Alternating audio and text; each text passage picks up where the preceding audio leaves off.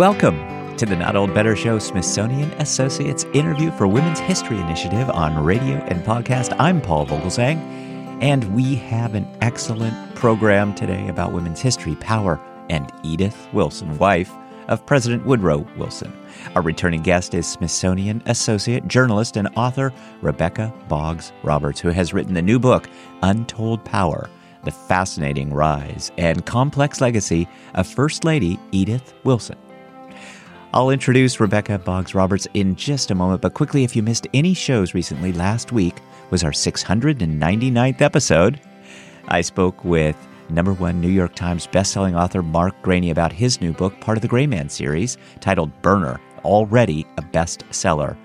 Two weeks ago, I spoke with author and journalist Philip Bump about his new book, The Aftermath The Last Days of the Baby Boom and the Future of Power in America. Wonderful subjects for our Not Old Better Show audience here on radio and podcast. If you missed those shows along with any others, you can go back and check them out along with my entire back catalog of shows all free for you there on our website at notold-better.com. Our guest today is Smithsonian Associate Author and Journalist Rebecca Boggs Roberts. Our audience has come to love Rebecca Boggs Roberts and all that she does. Rebecca Boggs Roberts will be appearing at Smithsonian Associates coming up, so please check out the details of her Zoom presentation in our show notes today. But we have Rebecca Boggs Roberts today the title of Rebecca Boggs Roberts' presentation is Edith Wilson, the first unelected woman president. While this nation has yet to elect its first woman president, and though history has downplayed her role, just over a century ago, a woman became the first woman acting president in the United States. In fact, she was born in 1872, and her name was Edith Bolling Galt Wilson. She climbed her way out of Appalachian poverty and into the highest echelons of American power, and in 1919 effectively acted as the first woman president of the United States before women could even vote nationwide, when her husband Woodrow Wilson was incapacitated. Beautiful, brilliant, charismatic, catty, and calculating. This is going to be a fun interview. You guys are going to love this. Edith Wilson was a complicated figure whose personal quest for influence reshaped the position of First Lady into one of political prominence forever. And still nobody understands, truly, who she was. You'll enjoy our conversation today with Rebecca Boggs Roberts. So please join me in welcoming back to the Not Old Better Show Smithsonian Associates interview series for Women's History Initiative on radio and podcast, Smithsonian Associate Rebecca Boggs Roberts. Rebecca Boggs Roberts, welcome to the program.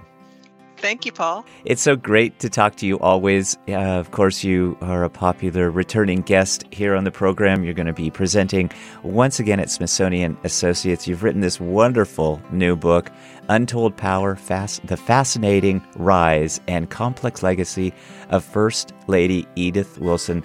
I'm looking forward to getting into that subject, absolutely. But let's start by just asking, what are you going to say to the Smithsonian Associates when you uh, join there coming up on uh, March 14th? And so, what are you going to say during your presentation? And then, uh, how will you use Zoom to engage our audience? So, I think that I'm discovering that people don't have a tremendous base of knowledge about First Lady Edith Wilson. I think if they know anything about her, they know that when Woodrow Wilson had a stroke in 1919, she stepped in as the executive.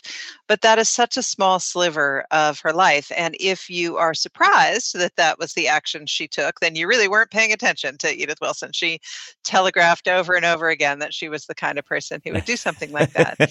and so I am eager to introduce this complex complex, fascinating, often hilarious, delightful, difficult woman to the Smithsonian Associates audience. The nice thing about that audience is everyone is so engaged and so smart that even if it's a topic they don't come to the program with a wealth of knowledge about, they ask such insightful questions. Um, so I'm really looking forward to that. And in terms of Zoom, I think you know we're all learning to get better at it. We're all learning to um, go to questions earlier because that's kind of the interactive element of it. Um, but also the images are so great from uh, the early part of the 20th century, uh, you know, throughout the t- all of Edith's life, but certainly the time that she was first lady. And you can you can get a little bit more up close and personal with them i think when you're looking at them on your laptop screen as opposed to them being projected at the back of an auditorium so there are some assets to being able to um, focus on those visuals in a way that that pulls you into her time a little bit more intimately well you know i'll i'll have to admit right here at the top that um, I was one of those that was not paying attention. Just gonna be right up front with you. this woman, you must have had a great time writing this book because um, I am no author. You are the author of uh, numerous books. This one must have been just plain fun for you. Uh, let, let's start there. Did you just enjoy getting to know her? And because I, in my research in anticipation of our conversation, I thoroughly enjoyed. I've, I've, I, I need to let you know I pre-ordered the book looking forward to reading it. Just becoming more familiar with her was just a real. Uh, I, I just became more and more curious. Right. I mean, she's a she's a massive contradictions, our Edith, but she's also just a delight. And yeah. I think uh, this is my first biography, and I hope not my last. But one thing I definitely learned is you better be engaged with your subject as a biographer because you live with her for a couple of years and if you find her tedious or evil or uh, destructive in some way, uh, you're just not going to get through. You know, writing is is solitary and lonesome enough. If the only person keeping you company is the subject of your biography, and and you don't respect them, then um, you know you're you're done before you even begin. Yeah. Uh, so you're absolutely right. I had fun with it. She is an endlessly fascinating character to me. The other sources, everyone in the Wilson administration seems to have written a memoir, and several of them were very frank and almost catty. And so that was delightful. Um, I managed to get into the treasure trove of gossip columns, the town wow. topics gossip columns, even though I was largely doing my research during the pandemic. And you're supposed to go in person to the New York Public Library to get access to those. Um, I had a, a, friend slash research assistant who worked a little magic to um, help me get digital access to those, and they, you know, it's it's such a window in real time into what is going on in a certain segment of society. So that was great fun. I'm excited to to read further. This is a woman who is complex, is fascinating. Everything that you have said. Why don't you why don't you tell us just briefly about Edith Wilson's upbringing and her her early years before meeting President Wilson? Because this was a, an amazing story of this rise of this woman from kind of parts unknown. Yeah, I mean, I feel like if this were the story of a man, we'd all be heralding her up by her bootstraps American dreamness. But because she was a woman starting in the 19th century into the early 20th century, and a lot of what she achieved was through the men she married. Um, people think of her as a plus one, which is really not fair. Every yeah, yeah. you know self-made man has relied on connections and family. So um, anyway, she was born in 1872 in Wytheville, Virginia, which is in that little southwest corner of Virginia, closer to North Carolina and, and Tennessee um, than sort of the plantation James River uh, part of Virginia, which is where her family was originally from for generations. And then, like a lot of slave owning plantation owners um, after the Civil War, when they had to pay their labor, they found that owning plantations was impossible. And uh, they moved to very cramped quarters, these funny little rooms over some storefronts in Wytheville, Virginia. And it was Edith and her many siblings, and both her grandmothers, and various aunts and uncles, and some other cousins and hangers on and law students at various times. So it was, they were packed in there, the Bollings.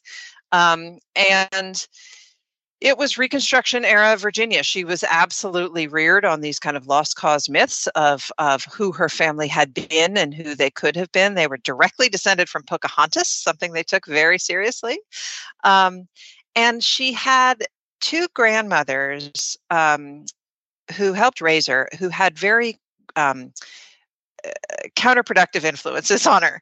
And without wanting to do too much psychoanalysis, you know, 150 years later, I really think those grandmothers and their influence explain a lot of Edith's contradictions. So her her mother's mother and her mother herself were big proponents of that, you know, Victorian cult of true womanhood, where women were meant to be pious and submissive and excellent in the domestic arts, but not have ambition beyond the home.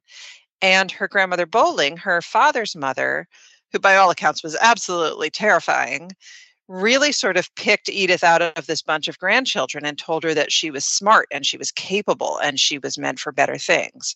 And so throughout her life, Edith, who who really was very confident and very uh, comfortable with herself and great at putting other people at ease, and um, really by nature veered more towards the lessons of the grandmother telling her that she could aim high and and achieve great things but she was in a world where she was supposed to cloak all of that in this sort of hyper feminine actually i'm just doing it to help a man stuff and so you know you find her private actions in stark contrast to her public statements and her public persona over and over and over again one of those one of the the big contradictions that i found that again i I really didn't know much about this. I, I knew a little bit about President Wilson's 19th Amendment um, support, but I I certainly didn't understand Edith Wilson's being so squarely against women's suffrage. You've written several books about the 19th Amendment, the women's voting rights, um, women's civic participation. It, do you, do you think Edith was secretly supporting this all the all the while and, and just whispering in President Wilson's ear? I mean, how how does how do we kind of understand her position on the one hand and yet President Wilson's on the other and knowing that she is a very persuasive person? Yeah, that's so that's actually how I first got interested in Edith. When I was giving mm, talks mm-hmm. about the 19th Amendment around the centennial, people would ask me that a fair amount that say did he finally change his mind about federal suffrage because she told him to mm-hmm. and so i started looking into her to answer that question better and the truth is absolutely not she was anti-suffrage all the way and that i find amazing because she not only was this confident politically involved woman, she was a small business owner. She was very prominent here in Washington. She inherited her first husband's business, which was sort of the, the Tiffany of Washington, Galton Brother Jewelers. Um, she was the first woman in Washington to have a driver's license. She led this very um, independent, uh, sort of socially prominent, uh, beholden to no one life in a way that was really, really rare for women because she had no children and she was a widow, so she didn't need a chaperone, and she had means and she had nobody telling her what to do. And why wouldn't someone like that, who enjoyed those privileges in a lot of other ways, want to exercise her full rights as a citizen? And um, you know, in later years, she was very annoyed with the suffragists and their tactics. She thought they were sort of tacky and not nice, but they also, the National Women's Party picketers in front of the White House were very directly criticizing her husband, and she really didn't like that. Um, so some of it was just finding them distasteful. But if she had wanted social coverage for being a suffragist, she could have it. There were plenty of very fancy blue blooded women who were part of the cause. And I, she never said why. Um, I think that on some very basic level, she shared a view that a lot of women at the time shared. A lot of anti suffragists were women. And it was this notion that there just was something inappropriate about being out in the public sphere, that it was unfeminine, that it was undermining the importance of the domestic sphere. And, you know, that is deeply ironic for a woman who ultimately basically acted as the chief executive of the nation for a few months. but she did we that so completely that. in secret. Yeah. right. I mean, so she she managed to maintain this kind of public facade that once again in complete contradiction to her private actions. Hi, it's Paul. Do you love entertaining, informative, eclectic, insightful programs about culture, health, science, life? and everything Smithsonian. As part of our Smithsonian Associates interview series on radio and podcast, we're introducing you to the new Smithsonian Associates streaming series. Smithsonian, a nonprofit organization, is excited to present this new aspect of their 55 years as the world's largest museum based educational program. Join us from the comfort of your home as we periodically interview Smithsonian Associate guest speakers. Our audience here on radio and podcast can explore our website for more information, links, and details at notold-better.com. Thanks, everybody. We are with Rebecca Boggs Roberts. Rebecca Boggs Roberts has been a guest previously on the program. Rebecca Boggs Roberts will be appearing at Smithsonian Associates coming up Tuesday, March 14th. We'll have links so that our audience can find out more about Rebecca's upcoming presentation as well as her new book, Untold Power The Fascinating Rise and Complex Legacy of First Lady Edith Wilson. The book, Rebecca, is already getting just rave reviews. I found this from Elaine Weiss, who's author of The Woman's Hour, The Great Fight to Win the Vote. She says, In Untold Power, Rebecca Boggs Roberts points a vivid and riveting portrait of Edith Bolling Galt Wilson in all her prickly, contradictory splendor. Told with gusto, historical care, wry humor, and crisp insight, Rebecca Boggs Roberts leads us on a spirited expedition in search of Edith Bolling Galt Wilson, who dared to become the most dangerous thing a woman wielding power. I thought that was a great, just a great comment and wonderful review of this book. I, as I say, I've pre ordered it. I'm looking forward to it. We're going to have links so that our audience can do the same. But let's let's talk about this uh, this role that she played because she, as you say, she she felt strongly about having her full rights as a citizen, yet no one elected Edith Wilson to anything, and she held great power during Wilson's incapacitation after suffering a stroke. Are there other cr- contradictions here that you could tell us? Did she have good intentions in that role? Was she just purely ambitious and cunning, or all of that?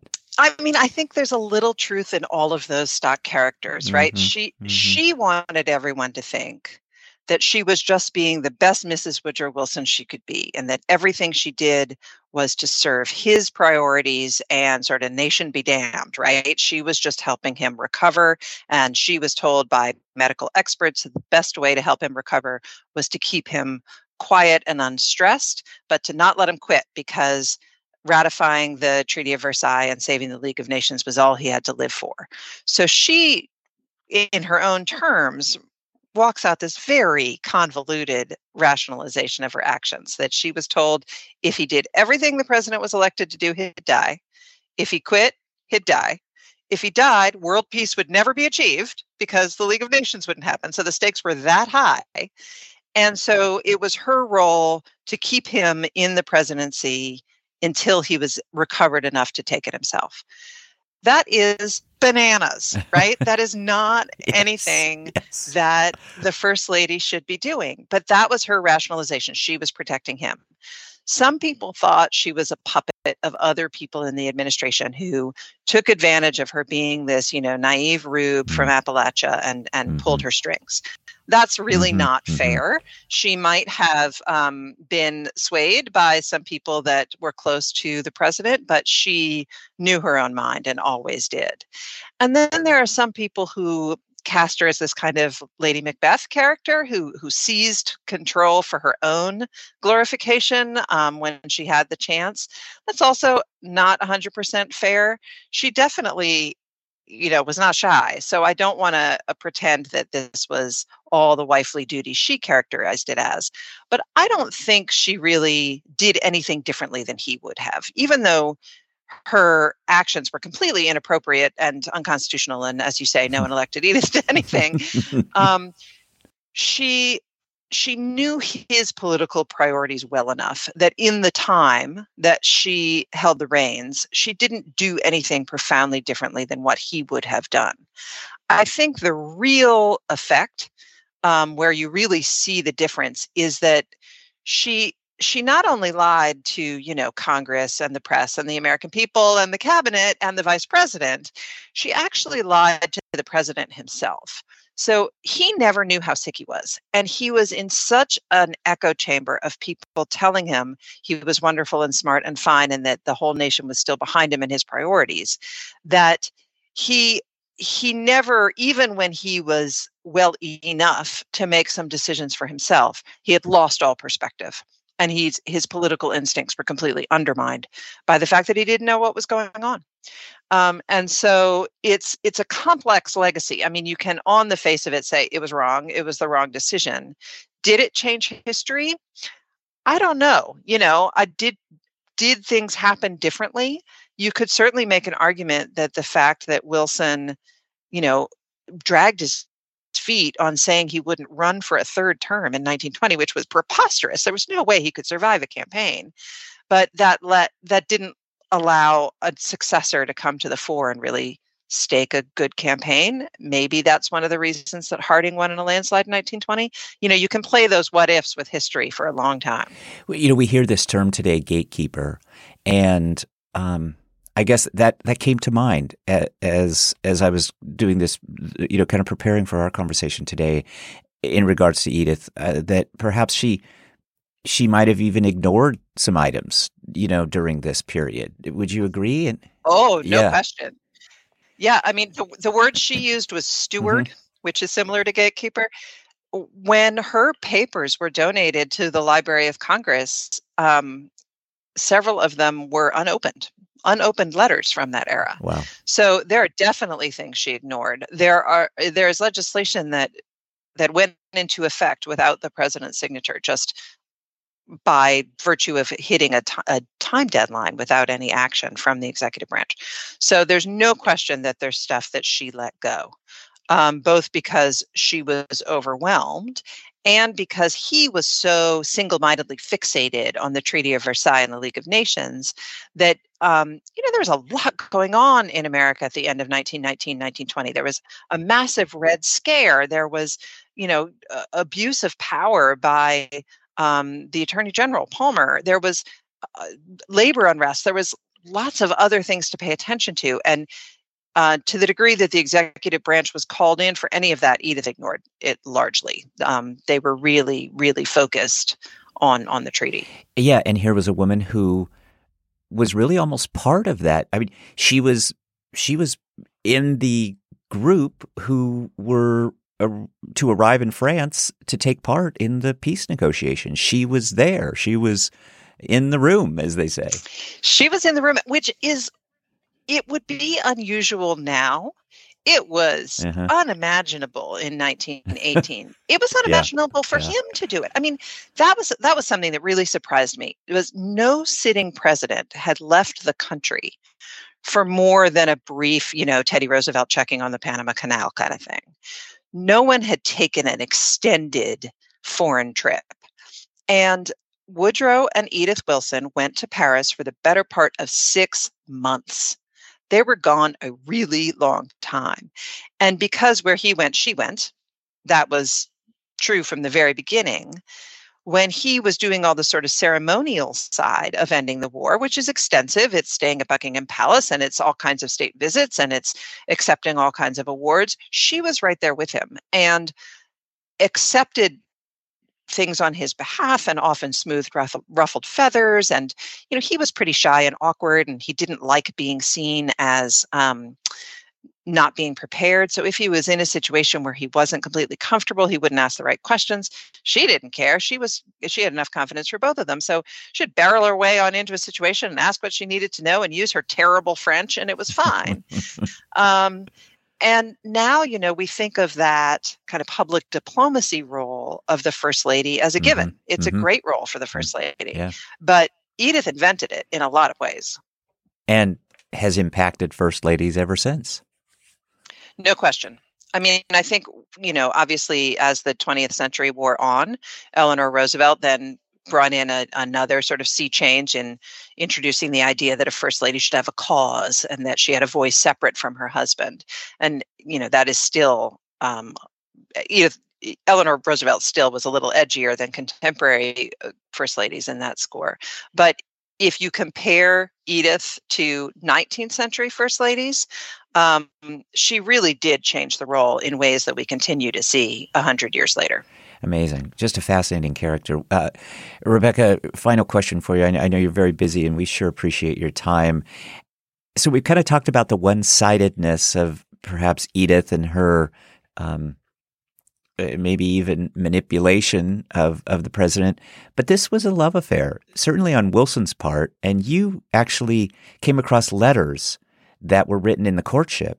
And so maybe tell us, leave us a little bit with just the, the, the relationship part of this uh, between President Wilson and Edith Wilson. Yeah, the letters are amazing. They're amazing. And I have to say, as someone who has been a historian of suffrage, I do not have a lot of nice things to say about Woodrow Wilson. These letters humanized him in a way that I was almost reluctant to admit. So his first wife died during his first term in office. He met Edith only a couple months later, and he fell hard and fast. And mm. from the very beginning, he is writing these gushy, almost racy letters. And you don't think of, you know, professorial Woodrow Wilson as having this romantic streak, but boy, did he. And he is writing these mash notes. And from the beginning, she's writing back saying, Yeah, yeah, yeah.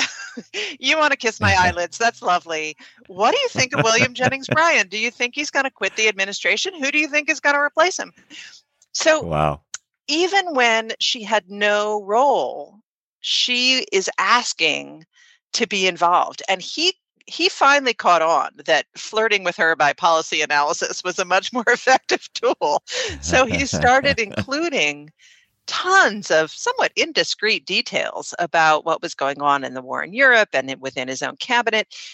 Along with the love letters, it include these giant folders full of documents so that she could, he taught her his own personal cipher so that um, she could know what he knew.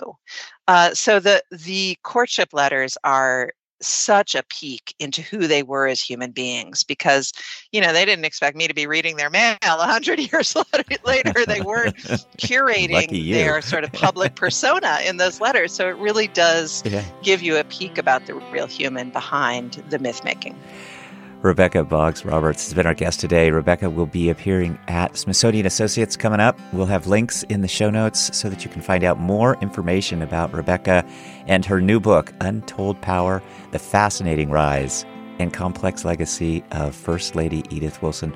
Rebecca, thanks. It's always so great to talk to you. You're just always doing so many cool things. And, um, I just enjoy our time together. But this book, I, I, tell you, you really have got me excited. I know our audience will be as well. So I can't, I can't uh, just emphasize this enough to everybody. Check out this book and check out Rebecca as she is at Smithsonian Associates coming up. Thanks, Rebecca. Great to talk to you. Have a great rest of your day. Thank you so much, Paul. Thank you for always being so enthusiastic and supportive of our work. yeah, always, always, always. You do great stuff. My thanks to author and journalist, Smithsonian Associate Rebecca Boggs Roberts, and her new book, Untold Power The Fascinating Rise and Complex Legacy of First Lady Edith Wilson. Rebecca Boggs Roberts will be appearing at Smithsonian Associates coming up, so please check out our show notes today for more details about Rebecca Boggs Roberts at Smithsonian Associates.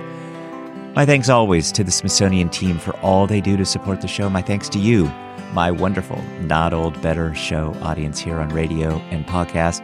Please be well and be safe, which I'm mentioning in every show because I want to bring attention to the issue of assault rifles, which aren't safe in anyone's hands but the military and law enforcement.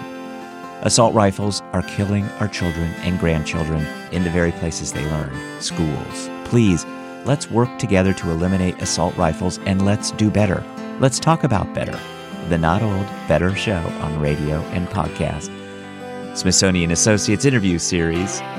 Thanks, everybody. Have a great week, and we'll see you next time.